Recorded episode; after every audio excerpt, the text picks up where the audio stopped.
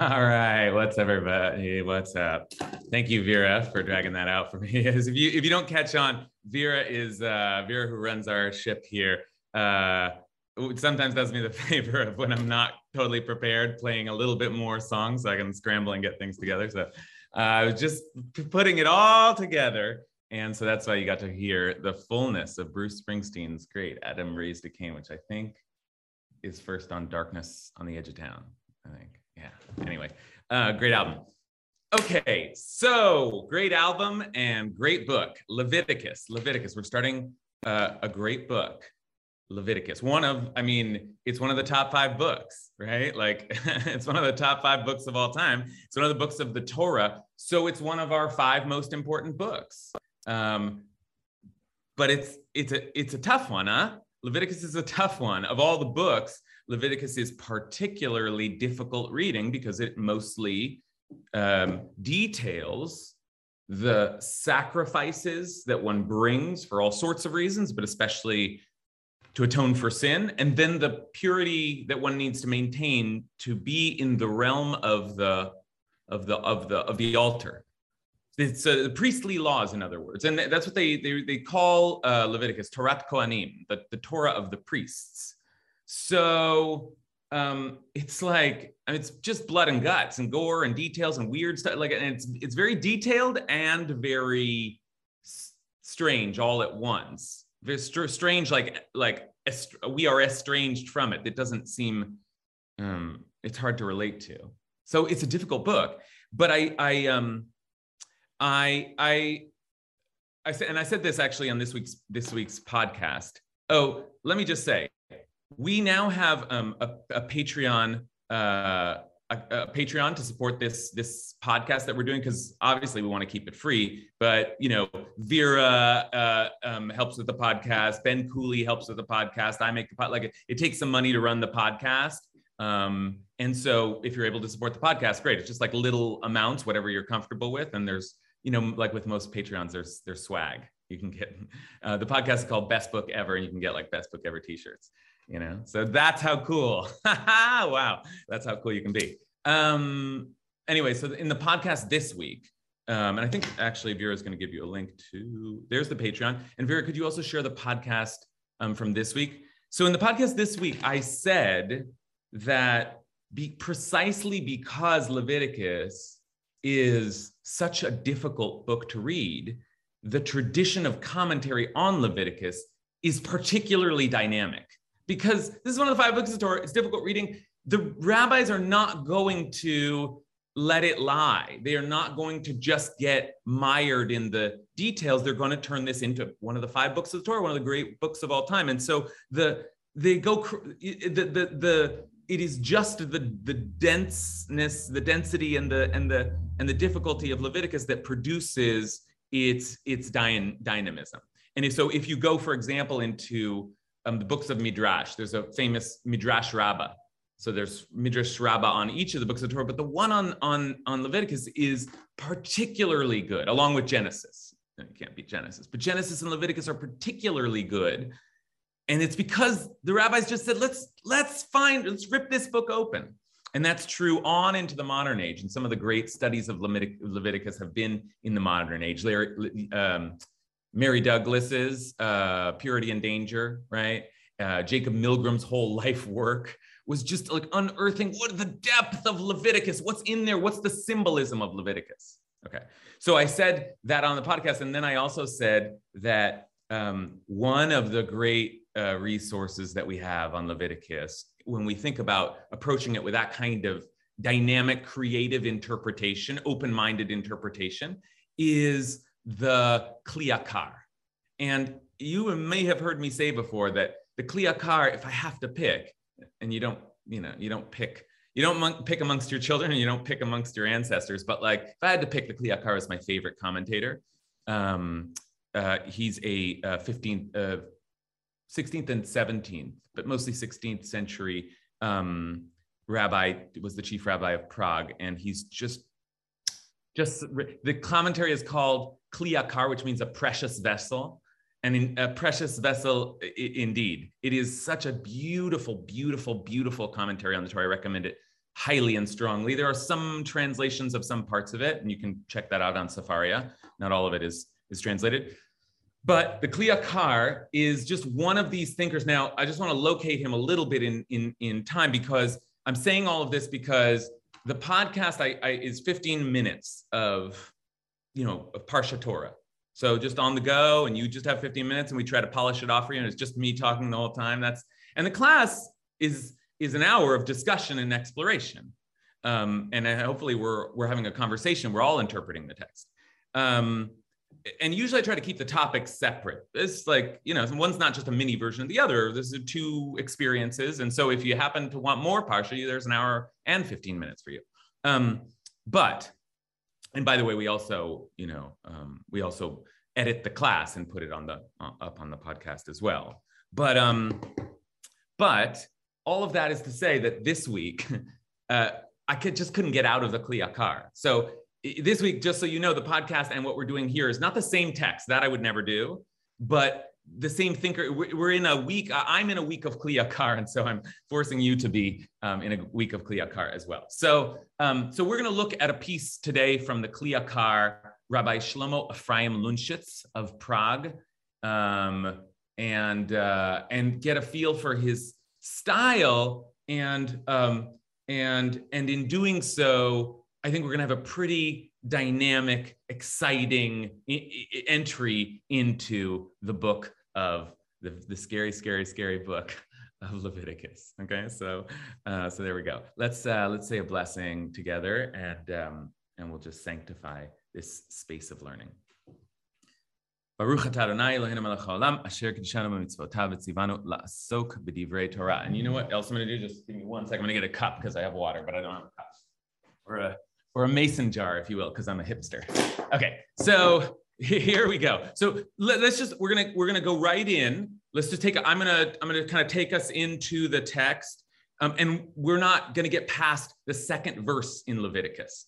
Okay, and and you know we're gonna see how the book of Leviticus opens, and then we're gonna then we're like just in the second verse, and and I it's like I started reading the Kli Yakar looking for something, and I, I read the first piece and then I read the second piece and all I, I couldn't get past the second piece. It's just like just just stunned.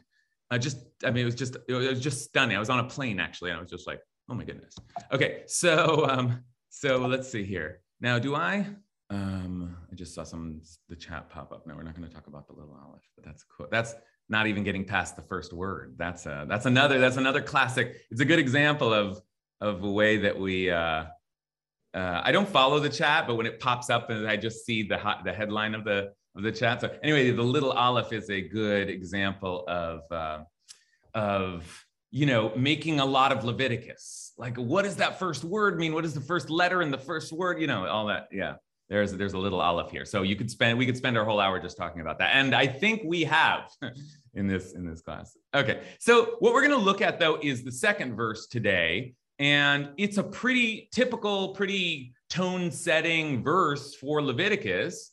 Um, and it gets us right into the, the big topic that's going to occupy the first, oh, 10 chapters of Leviticus. And that's the, the detailing of the offerings and how you make the offerings. Okay.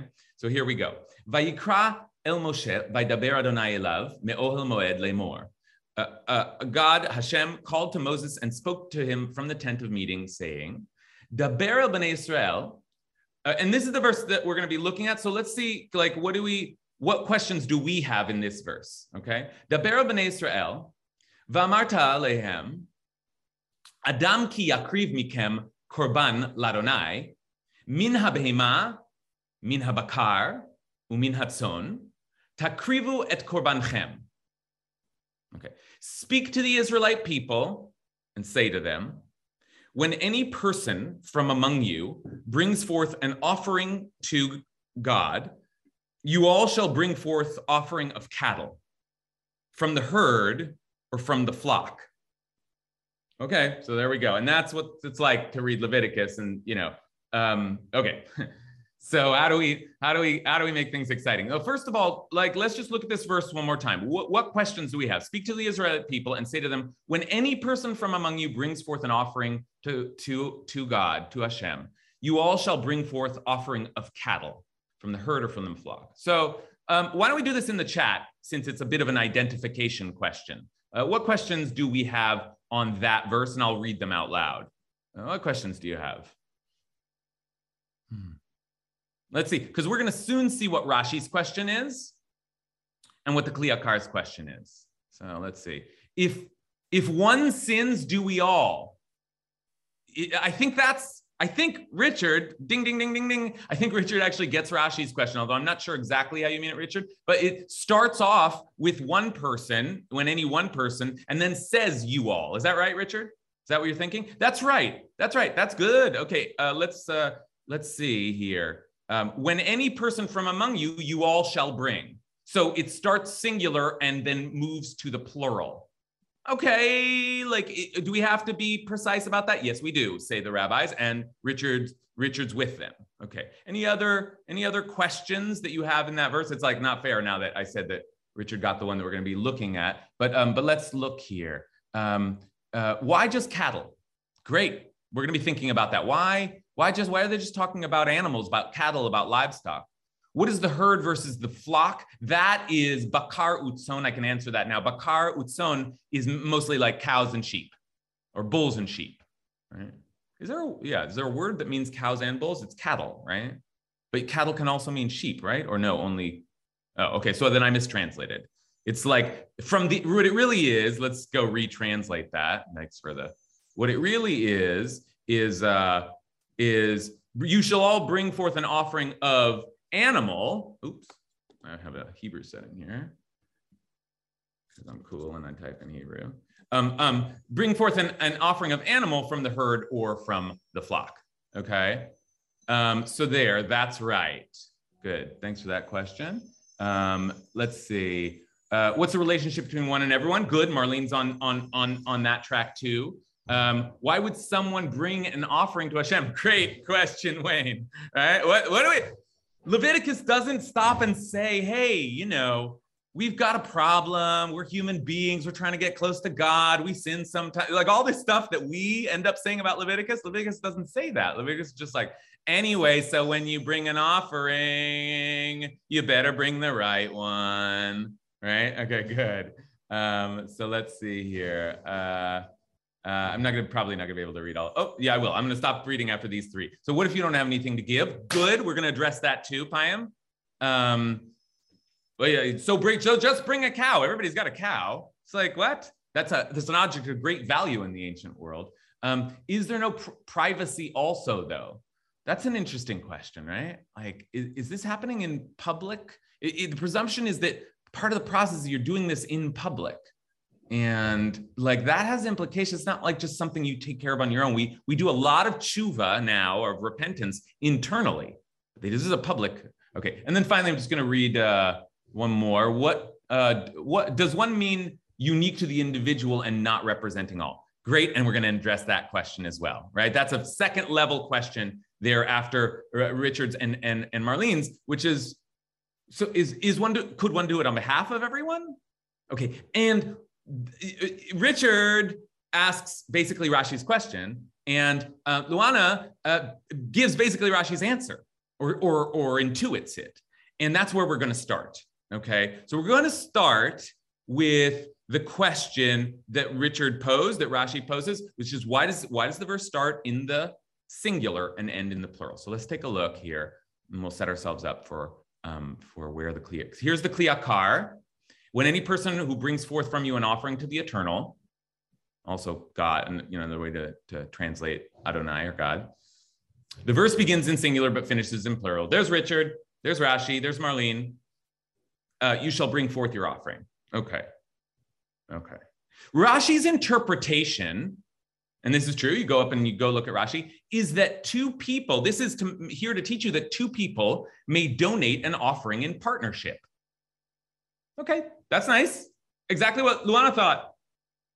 Wondered about exactly. Two people may donate an offering and part, donate an offering in partnership. And so when any one, any person from among you has this thing, or actually you all can do it together. You could do it together. You could come together. Uh, uh, Julia and I could say, listen, you know, we're we we want to offer thanks. We're we're feeling sinful. We're, we we come and we make an offering together. Okay, okay. So that sounds nice, and it's a good answer, I guess, if you take seriously the idea that you have to resolve the discrepancy between singular and plural. Now, I could turn out to you now and say, um, oh, what do you think? Would you make some? But it's such a specific question. I don't want to tease it out too, too much. We're really only using it as a launching pad because the Kli Yakar does not like the answer, it seems. The Kli Yakar says this does not satisfactorily resolve this verse and connect it from beginning and from the beginning to end. Yeah, I, this is a this is a very very hard line um, for me to translate, and I'm going to mention another translation um, problem soon. But he says um, he says here. Um, Enoma speak. It's not enough what Rashi says. Not enough. Liyashev hamikra to settle, literally to to make clear and settled this verse. And this probably should be translated as lechavero to its partner verse. But I wasn't sure. Is it or it could be translated lechabro to connect it all. I uh, now that I'm looking at it again, I think I think he's speaking about a part to its partner, and then that's even harder to understand. But given where he goes, uh, I think that's what it means. This does not satisfactorily resolve this verse and connect it to its partner from beginning to end, for we don't know exactly how it applies. Liyashev hamikra lechavero mirosho lesofo ki lo yadanu heichan hefsik hainyan. We don't know where this goes. We don't know where. We don't know. Okay, so you have two people, but so I don't totally understand what Rashi's saying, and I want to pause here. Like, does someone? Am I? I know it's like it's my translation of the Hebrew, but like, unless someone has a better sense of what he means here, he seems to be saying the Rashi is not giving us enough. And it doesn't explain every part of the, okay, it resolves this, but there's, it doesn't connect this verse. Now I think he's saying to some other verse, because that's exactly what he's about to do. There's a partner verse somewhere, right? It's a very strange phrasing, but suffice to say, he's not, there's something about, he quotes Rashi's answer and then says, yeah, this doesn't do it for me. And then take a look at where he goes, because this is what we're going to spend the rest of our class talking about. Okay. And he says, and it seems to me, it seems to me, my interpretation is that the text wanted to warn all those bringing an offering to God not to stumble in the two ways that Cain and Abel stumbled. For they were the first people to make an offering. Dun dun dun. Dun dun dun dun dun dun. Cain and Abel. All of a sudden, we're like we are two verses into Leviticus, and all of a sudden we're back to the beginning. Back to the beginning. And, and to one of those, one of those stories that I I just I at least never get tired of returning to Cain and Abel. So I was just excited. And I know, you know who else doesn't? Kathy Kobayashi. Kathy Kobayashi was, uh, but actually, usually Kathy takes us back to usually the Garden of Eden. Um, the first story and this is really the second story, but I think in I think in many ways it's just as important. You know, no disrespect to Kathy, but uh, but yeah, Garden of Eden, of course, is like there's so much in there, and and and sex and love and shame and and identity and masculinity and femininity and partnership and ah like ah you know there's a lot in there sure. Knowledge did i mention knowledge? Um but cain and abel the second story is a story of violence. It's a story of violence and brotherhood. and those are two themes that are going to consume certainly the rest of the book of Genesis, but uh, but but but in some ways they're going to consume us for the rest of our history, right? Us and the world and now in this moment, right? Violence. So, um, so we're heading into Cain and Abel, and I guess I want to stop here and ask. Let's go look at. Well, let's go look at Cain and Abel. What is he talking about? What? How could he possibly claim that all of this, that this verse here, is a callback to Cain and Abel? And he gives one justification. What's his justification? And it's a pretty good one, actually. Now that you stop and think about it, oh, Leviticus is about sacrifices. When was the first sacrifice? Cain and Abel. That's a big part of the Cain and Abel story is they brought offerings. So in some ways, the Kli Yakar is just saying, well, we're going to have a whole book talking about offerings. Let's go back and look at the initial offerings, figure out where we're starting here. But that's not exactly what he says, does he? He says, this is all a warning to tell you not to stumble or not to fail or not, not to stumble in the ways that Cain, in the two ways that Cain and Abel stumbled. Now, and, and that's the last thing I'll say before we go look at what, what is he talking about? The two ways that Cain and Abel stumbled. I mean, Cain stumbled in that he freaking killed Abel, right? but there are two ways now that Cain and Abel stumbled. Okay. So let's go look. Let's go look. And we're going to, let's just go look at Cain and Abel um, and review that story briefly. And it's a brief story. And then I want to hear what you think. Like, what, what is here for us to think about with regards to the sacrifices? And then we'll get into the Kli Yakar's question. So let's go take a look at Cain and Abel, all the way back, back, back, back, back to Genesis 4. Now the person, Ha Adam, the Ha'adam, Yada et Chava Ishto. Now the person knew his wife Eve, and she conceived and bore Cain, saying, I have gained a person. Uh, actually, this this is a bad. I translated Adam as person because I like that translation, and then Ish is man. I have gained a man with the help of of Adonai which I think is is probably her husband, or maybe it's the it's the child. Not clear. Um, then she then bore his brother Abel. Okay. Um, and Abel became a shepherd, and Cain became a tiller of the soil. First thing we learn about them Abel became a shepherd, Cain became a tiller of the soil. Farmer, herder. Farmer, herder. Okay. In the course of time, in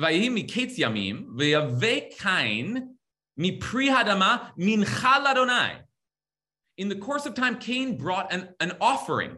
There it is. That's the first offering ever in the history, like in the Torah, but as far as the Torah is concerned, the history of the universe, right? Or this part of the universe, anyway. So, mincha, that's one of the offerings and it's an offering to God, and he brings an offering to God. And what is the mincha offering? We sometimes translate it in, in Leviticus. What's the mincha offering? It's the, um, we, we used to offer it in the after. The mincha offering is the grain offering. Grain offering. Okay, so that's what, that's what, that's comes from the Cain story, because that's what Cain brought. It really just means a gift, but he brought a, a grain offering to it. Okay. Um, and Abel, he also brought from the choicest of his flock. Behevel hevi gam hu mibchorot sono uh, umichelvehen. Hashem paid, paid heed, listened, turned, God turned to Abel and his offering, but to Cain and his offering, God paid no heed.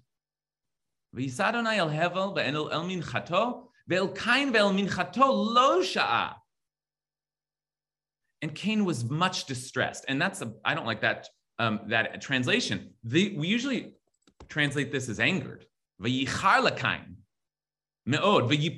But maybe they translated it that way because he was also sad. He was angry and sad. And Adonai said, okay, and Adonai said to Cain, why are you distressed? And why is your face fallen? God doesn't like his reaction, even though God caused it. Thanks a lot. Surely if you do right, hello, im tev se'et there is uplift. But if you do not do right, tev, sin crouches at the door. Lepetach chatat rovetz. Its urges towards you. But you can be its master. And it goes on from there. And, you know, Cain kills Abel. okay, that's Cain kills Abel. God gets mad, uh, curses uh, Cain to walk and wander for the rest of his life and Cain worries that he's going to be killed for it. So they put a mark on his, um, we usually think on his forehead, but a mark on him so that everybody knew that he was protected by God. Okay, there were sacrifices there, but um, what uh, what does this got to do with Leviticus? And what are the? I mean, we've already posed the question. Might as well wonder also what are the two sins here? What are the two sins? So what has got any? Uh, what do you see here that's relevant, and and and what sins are you seeing taking place here um, other than what I said, the glaring one, Cain killed Abel. okay, so that, that's obvious. But are there, are there, is there anything else? All right, let's start with Leah Matsui, all the way from Japan. Um, I found this the most, absolutely the most distressing story in the Bible as a child. Um, isn't what we're supposed to consider his, uh, Abel's sin is that his face fell, is that he expressed dismay and upsetment that his offering was ignored, was not accepted. Uh, it, you know, imagine his confusion. I always saw this as a beautiful basket of fruit and vegetables. You know, mm. why don't you like it? I don't mm. understand. It's actually harder to make fruits and vegetables, I think, than to raise a perfect, uh, a perfect cow, a perfect bull. I could be wrong about this, but there's something where Abel misread or couldn't possibly have known Hashem's intention. And mm. now with Leviticus, we get a guidebook. So this should never happen again. Um, okay, good. Okay, good. So there's a, uh, Leah's naming some direct connections and then some underlying, um, some underlying issues. And the under, oh, let's start with the underlying issue because that's where Leah started. The underlying issue is that we're trying to figure out, we're going to bring an offering to God. You know, is there, is it going to be accepted? Is there a way to do this right or wrong? Do how, we're trying to connect here. The word korban actually literally means connecting agent. So how do we do that? Okay, so that, that is it a concern? Could God possibly reject our offering? Well, we actually do have stories of that. So what, what would that mean? Even though they seem tragic and unfair, we have those stories. And the stories trade immediately in the difference between plants and animals. We already talked about animals, so maybe the verse is saying, hey, God likes animals. God's not vegetarian. Sorry, not vegetarian. God wants animals. So that's just remember that. Remember that. Okay, so that's that's a good. That's those are both on the deep level and on the and on the surface. Those are great connections. Allison Goldman, and if we can see your picture, we'd love to. And if not, that's fine. Hey. hey um, so a bunch of people in the chat have said that Cain w- hadn't brought the choicest of his grain, um, and I agree with that. Um, but I think what's interesting about what we just read is that there were two sins. And maybe the other one, in the context of the Torah that we were reading, is that Abel, like, why didn't Abel tell him to have better grain? Like, when they've been talking to each other, Good. then they say, like, hey, let's get a sacrifice. So how come, and they're twins, right? And they're like the only two people who exist, or like them and their parents. Presumably they talked about it. Good, good, good, good. Okay okay, Al- Allison's really, really onto something here. So, uh, first of all, and I think a lot of people in the chat uh, named this that there's a classic. There's a classic reading of the text that suggests exactly the first thing that Allison mentioned, um, and, and that others have apparently, which is that it it doesn't seem it if Abel brought the choicest sono. Let's go look at that. If Abel brought the choicest of his flock, well, then that indicates we read the Torah, Torah carefully, right? So if Abel brought the choicest of his flock, then that indicates that maybe um, Cain didn't. And in fact, it says mi vayave Cain mi prihadama, which means um, that Cain brought an offering from the fruit of the soil, whereas Abel brought from the, the best of the flock. And all of that means, according to that very precise reading, that Cain just brought some of just something from there, whatever, not so special. Whereas Abel made, made clear to bring his best to God. And that's right. And that is the first sin. And it's been named by commentators, been named by others of you. And the, it's where the Kli Yakar is going to go next. But Allison begins to wonder, and the Kli Yakar is going to wonder also, what was Abel up to? What was Abel? What was, is it like Cain just got mad and killed him. You know, what what what what was Abel doing? What was their relationship like? Is it is it possible that Abel has some culpability in the process here? I mean, it's hard to know, but but Allison imagines couldn't if if if Cain wasn't clear on the concept and Abel was, why didn't Abel say, hey, hey, hey, you know, can I make a suggestion so that you don't get rejected by God? Mm, okay. All right. Let's uh, let's take another another couple passes of this, and then I do want to dive into the Kli Yakar. So I'll tell to take Yael and Payam. Well, I want to bring something up that might be a question that isn't normally addressed, and that's when we think that God is not accepting our offering, maybe God is accepting our offering, but there are different ways. We don't need to see a big flame in mm. order to say, aha, God hears us. Yeah. And maybe we can apply that to our everyday life and say, it doesn't look like I'm being blessed at the moment, but God's here and God knows me and God hears me anyway. I don't need that.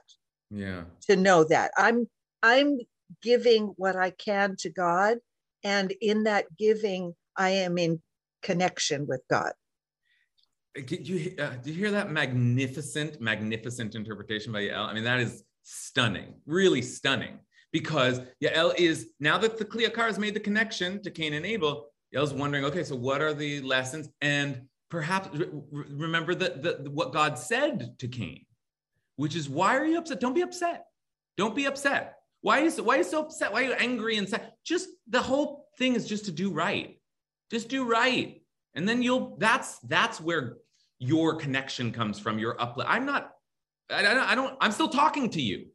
How many people does God talk to in the Torah? Well, Cain's one of them. I'm still talking to him, so it's fine. And so Yael asks us to, to read that back into the book of Leviticus, which is suddenly going to have all of these precise rules and instructions on how we connect to God. But in the end, God told us from the start, okay, you did it right, you did it wrong, but that's not the point. Be a good person. Be a good person. That's that's a beautiful interpretation. And that's that's that's the kind of thinking that the Kli Yakar is inviting us into. Okay. All right, one more thought, and then we're going to see where the Kli Yakar goes from Payam. I mean, I'm not a farmer. What the heck does it even mean the choices from wheat? Wheat looks like wheat. it's not. I mean, I mean there's better and worse grain for sure. All kinds of produce. You know what I mean? Um, yeah, but it is like it is you know, for the vegetarians out there, right? Like it's like a little disappointing this story, right? Like, oh, God just really prefers meat. Why is that? Like, uh, do you think isn't God into saving life? I mean, it's just, but okay, we're gonna we're gonna think about that a little bit as we go on. So let's now head into the Kli Yakar. We've named one of the sins. He's about to name the other, and I wonder if any of you um, will have you know started thinking in this in this direction. I think Allison was was starting to. Um, but let's, but he says something quite specific. He says this.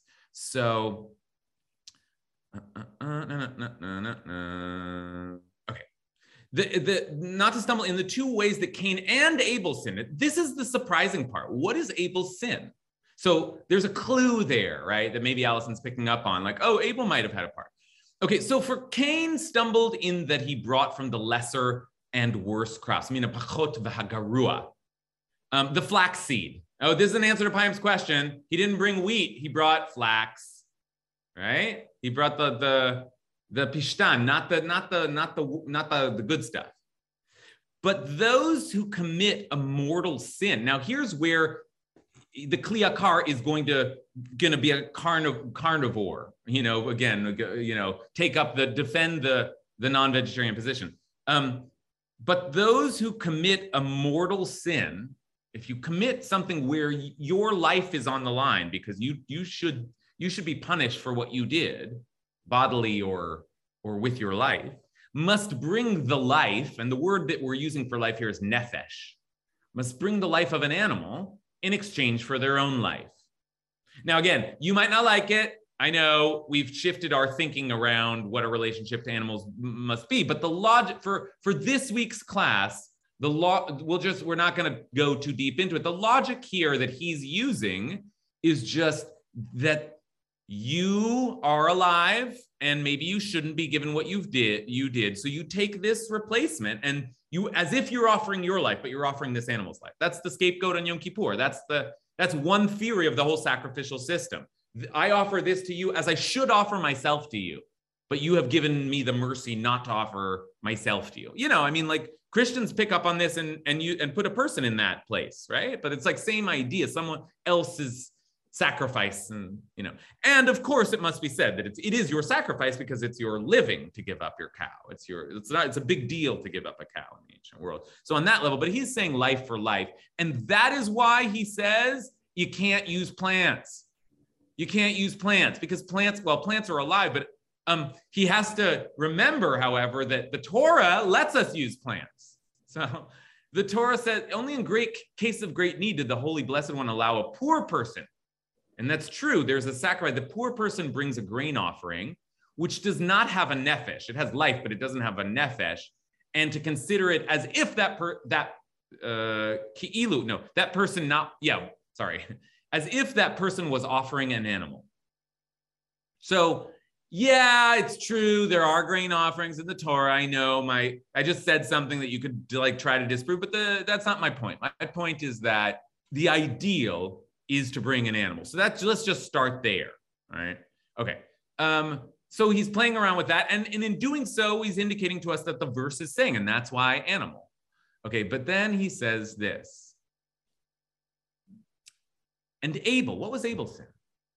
Abel, even though he brought an offering from the choicest of his sheep, nevertheless, he did not do right either. I've never heard this before. Who who's heard of this before? That Abel Abel sinned. He did not do right either. For oop, that's incorrect. For he, not we.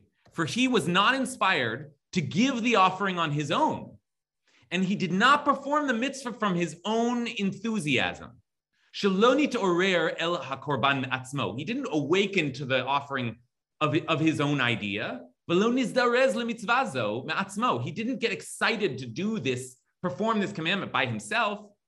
Only after he saw Cain offer an offering did he become jealous of him and able uh, him.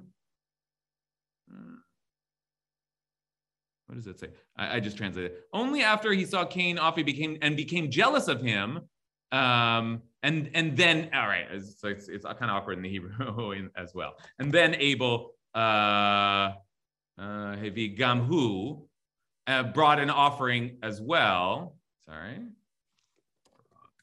This is what's so great about this Sefaria thing is that I can trans- like retranslate this in real time. You all see this when I retype this, right? Everybody sees this, yeah.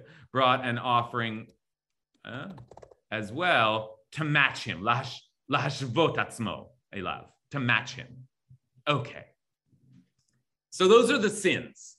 Those are the sins. And I want us to think about them for a moment. I want to know what you think of them. What he is saying in brief, if we just had to stop the class now, we would say that the Yakar's interpretation is that the reason that it that um, that this verse is uh, here is to remind us of the first offerings, the offerings of Cain and Abel, and to remind us as we begin the book of Leviticus that two things you got to be conscious of are one, that you bring your best. Don't, don't offer the, the garua, the, the shvach. Bring your best. And two, that you do it because you wanted to do it, not because you saw your friend doing it, not just because you saw your brother doing it, not just because you saw someone else do You, have, you weren't, you only did it because you wanted to be like them. And that's a sin too. And that's a sin too, or at least that's a failure of offering. So I want to hear what, what folks think about that. I see Hal just raised his hand. Okay, yeah. so it's not just sacrifice, but it's self sacrifice. Uh, that it is, uh, you know, abrogating your ego. I mean, taking it out, and you know whether that's, uh, you know, again, uh, that everybody is doing this together is an extension of that that earlier that earlier verse. So that that's what occurs to me. Right right. Okay so that's right. I mean this is about what is it what is this hal says? I mean it, it's a it has to be a sacrifice. And so it has to it has to be something that comes from the self. It has to be something that I needed to do. I wanted to give. I mean, look, Abel gave his own stuff, but did he? I mean, is, is this act was this act really an act of his? It has to be that it's coming from you. In other words, Hal is saying what the Kli Yakar is zoning into very quickly here is the internal experience of the, uh, the offerer, of the person, of the, the Torah sometimes seems to speak in like just abstract formulations and laws, but no, this is about you. You have to think about your experience. And I, I really appreciate um, um, Hal's formulation there because one of the things that I think is so um, special about the Kli Yakar is that he's one of the first voices in the tradition to really go inside consciousness, to really think about what it's like to be a person thinking and feeling. And I'm not saying the medievals didn't do that, and I'm not saying the rabbis didn't do that, and I think the Torah did that, although Matt Silberstein often reminds us how little the Torah does that. But um, but the Kli Yakar is I, I, again, I said this on the podcast this week, so a little bit of parallel, but the Kli Yakar is is writing into the 1600s, and Hasidic Torah begins in the 1700s. This is like pr- proto, prior. This is like a prelude to. He's a, a new kind of thinking, and I and and I also said that you know then then a century later, Freud is thinking about what it's like to to be inside of our heads, to think thoughts. Right. This is a modern modernity is is creeping forward here, and the concept of the self that's been forged throughout the the, the Renaissance period right, in this region, is is emerging in these commentaries. What is it like to be me, think my thoughts, feel my feelings, and to have anxieties, motivations, doubts, right? It's a psychological uh, commentary as much as anything else. Okay, um, let's see, Regina. Uh, so I think this has to do with the power and importance of intention and also um, how we conduct our lives what's our, our intention with every decision that we make. Yeah yeah. I i i that, that's right. That's the word i would also use that it's kavanah in the hebrew intention. The word that i would also uh, use is is motive. What are you what's your motive or motivation? What's your what is your motivation? What is what is what is it that the that is driving you this is a huge question in the Talmud, the one that, that Regina is raising. This is um, mitzvot tzrichot kavana. Do does religious life, and this is kind of a crazy thing, but it's a uniquely Jewish question. Do we have to have the right intention, or is it about action? It's not an easy question to answer. It's so easy to say, "Oh, yeah, you have to have the right intention," but maybe you don't.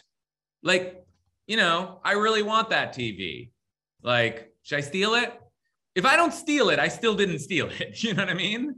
Like it's not always about intention. In a in 12 step program, they would say suit up and show up, you know, like do the action and things will come later.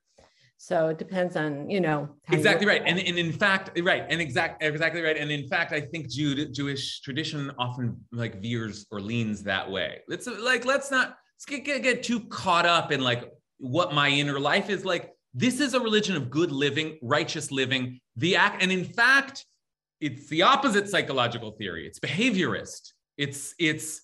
Uh, I'm looking at Jen Jen Bailey. I'm going to call him Jen soon because Jen knows a lot more about th- these theories than I do. But that that your behavior affects your your consciousness. What you do affect. So don't worry about what you're thinking. And isn't that you know in some ways what God is saying to Cain? Don't worry about it you know? Okay good. So jen what, do you think?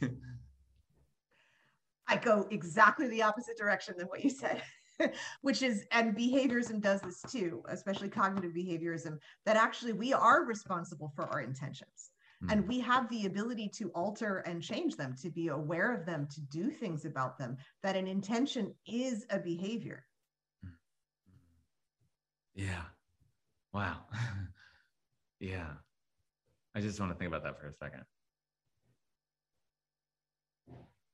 Yeah. Yeah, I mean, isn't that on some level what the Kli Yakar is beginning to warn us about? Don't check your motives and then reformulate your motives, right? Like there's some, I have a will and my will raises my arm.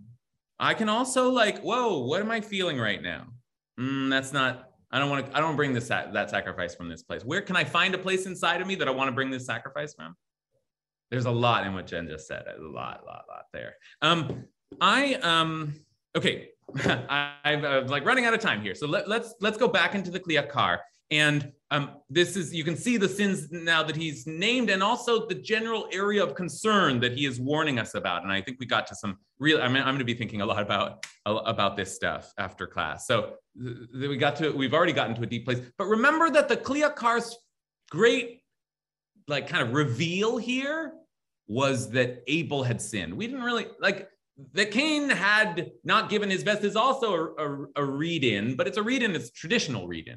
But what is what would it mean to say that um, that Abel had sinned? Well, his sin was jealousy. His sin was was trying to keep up. His sin was trying to be like someone else.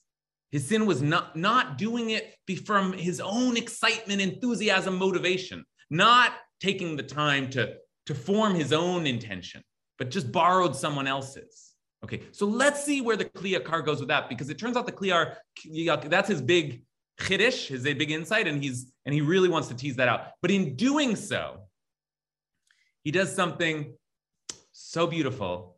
I don't know if any of you have maybe it was in the chat, but he does something so beautiful next. I, I didn't notice it until he said it, and then it was like, wow, wow.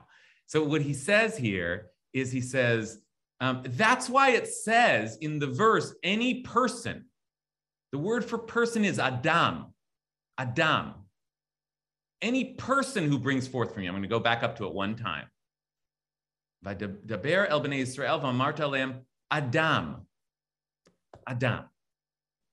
Any person from among you who brings forth an offering. That's why it said any person, Adam, in the singular, to tell you that a person uh, who who bring who this is another typo. Oops, um, that uh, a person who uh, who, ah, because, well, where am I? To tell you that a person who bring, ah, oh my gosh. You can see I was typing this quickly this morning. That a person who brings forth an offering should be like the first person, Adam Arishon. Adam Arishon. Let me just stop there. This is un- an unbelievable suggestion that the reason the Torah chose the language of Adam instead of Ish, man. And I, on, now, on the one hand, it's also true that women could bring sacrifices, so it should be person, right? It should be person. Should be person more, really, in the Torah, shouldn't it? But that's just the point. The, the, the, this is the part that really blows my mind. Uh, sure, he's saying Adam, Adam, Adam, Adam. There's a hint here in this verse that you should look back at the Adam story and at Adam and Adam's descendants stories, the first people. That was the whole clue. How did he get to? Didn't you wonder, like, oh, I think this verse is about Cain and Abel. Why do you think this verse is about Cain? You don't get to just say that. But he's got a good little connector here. But it's more than that. Because as I stopped to think about it, I realized most of the laws in the book of Exodus are formulated in, with, with the case laws you know, when you get in this situation, it's always um, it's a man. It's often ishki when a man does this. You know, presuming the main actor in the public space, the man does it. Ish is the is the more frequent usage in the book of Exodus. So Leviticus starts with Adam, human person, right? And that's a little different. And if there's a our ear should awaken and think, oh, Adam, right? Like Adam. Well, let's go back to the, oh, the Adam world was the first world where sacrifices was brought. Now that's quite a connection. Now, the place he goes from here is, I mean, this is a creative thinker. I, I must say, this part's a little bit of a stretch, but you can get a feeling for what his concern is. So I'm going to read the rest of it as well. Okay, so um, to tell you the person who brings forth an offering should be like the first person, Adam Arishon, who was all alone in the world at first. I guess I don't mean with is he ignoring Eve or is saying just before even Eve was created? Um, because he was alone, he was saved from the sin of theft. For it was just him alone, so everything was his. And that's why he was saved from stumbling in the way that Abel did. Since he was the only person in the world, surely the inspiration had to come from him and not because he saw others doing it. Now, that's a strange formulation. Like he was all alone. He could he couldn't steal other people's ideas.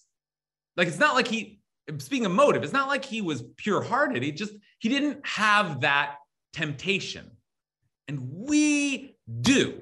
We all have that temptation to be like somebody else, to be admired, esteemed, to do what someone else does. But that Adam, the first person was saved from that, only because there was nobody else in the world. And by the way, as soon as Eve did show up, they are starting to talk about the things that they have in common and don't. You know, it's like as soon as there are more than one people, one person in the room, then we have this worry, and this for the Kli Yakar is a is a crucial and central worry that we have to think about. Let me give you the last um, formulation of that worry, because this language is really striking. When I say he's he's proto Hasidic, what you're going to hear here is language that sounds to me like a Hasidic author. Uh, so it's the, the Hasidic spiritualist movement of the, of the 18th century. So take a look, take a look at this.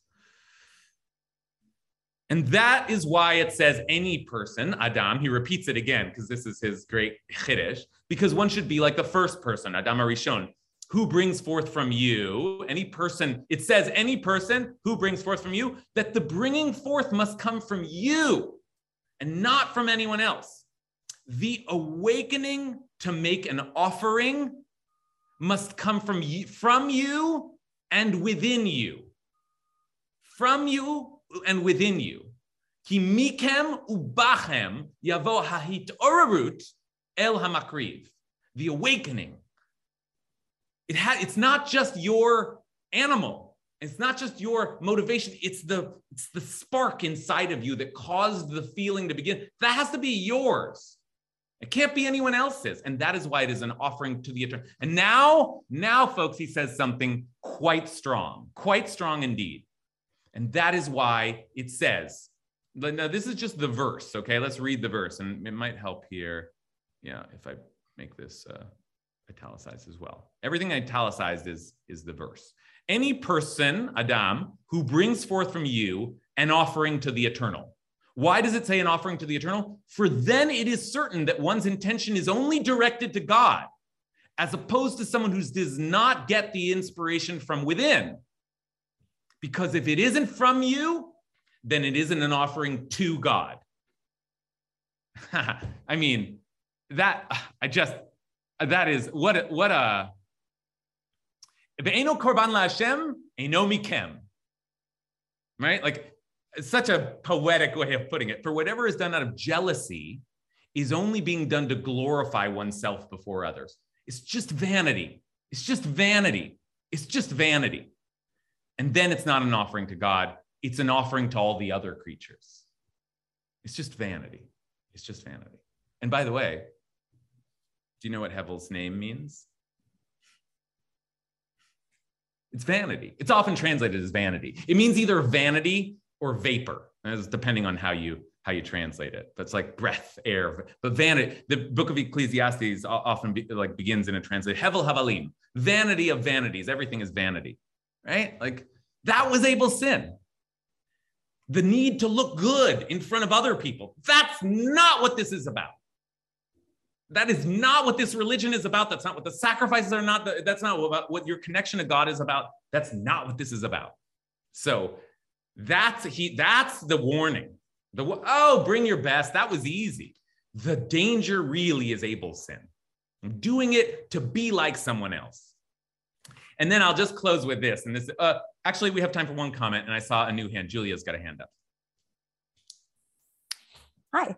Um, so I something that I've been thinking about throughout all of this is um, Ron Berger and and his ethic of excellence and this idea that in striving for excellence you're not it's not like one draft and you're done uh, and you've like you've reached excellence you're good you're done with the work you don't have to try anymore but rather that one it's many different iterations toward working towards that excellence and also that if let's say you're in a classroom or in a community people are helping you to get there they're giving you feedback so in the case of like a cain and abel it would be that these brothers are working together towards helping each other bring the best offering to God. Um, and it based on this this verse that we're looking at in Leviticus, it seems like um, like we should all be working towards helping each other to getting towards that excellence of of serving God, of making these sacrifices to God, of um, not just serving our own need to give an excellent offering, but for the entire community, be, entire community to be achieving excellence together. Folks, folks, sometimes I, I think God just smiles on our learning. I mean, it's just like so, so beautiful and such, I just feel like, thank you, God. That is the perfect, perfect articulation and setup for the last thing I wanted to show you, which is that the Kli Yakar, like Julia here, um, is is thinking about Cain and Abel's sins and also what they did right. And if you combine them together, then they would have been two brothers giving the best of what they had, right? Together, right? The Kli Yakar, and that maybe that's what the, the world that we would we would prefer to see reflect in the the Kli Yakar goes on and on explaining the verse. After after what we just saw, he goes on and on for a while, and he explains every. Why does it say sheep why does it why is it why this part of the verse on and on for a while and then he ends by saying oh and the plural language what about the question he started with the plural language remember take it from you all. That was we start but it just seemed like that wasn't really he didn't even like rashi's answer. And in the end what he says he closes his commentary and the plural language can be explained according to rashi's interpretation. That is to say two can bring one animal. Now what? I thought you didn't like rashi's answer. Like what? No, but he didn't say that. He said Rashi's answer wasn't enough. He hasn't explained everything. But if you go back and do all the work that we did, then you'll see this is such a brilliant move. Oh, yeah, Rashi was right all along. I didn't reject Rashi. I just wanted to give you the full, full picture because the, what Rashi is really telling us, says the Kli Yakar, is that the Cain and the Cain and Abel are exactly what Julia was just telling us, exactly what Luana was suggesting to us at the outset, which is that the ideal is that they should have come together and brought a, a, sacrifice together. That was the problem to begin. Why one going off and giving one sacrifice and then the others scurrying to keep up? It's like the Torah is here to tell us you can do this together. You can be bonded in this experience. You can do it as a community. It's not a competition, it's a community. That's good Torah. That's good Torah. All right. Goodbye. We're going to end on that note. Thanks, everybody.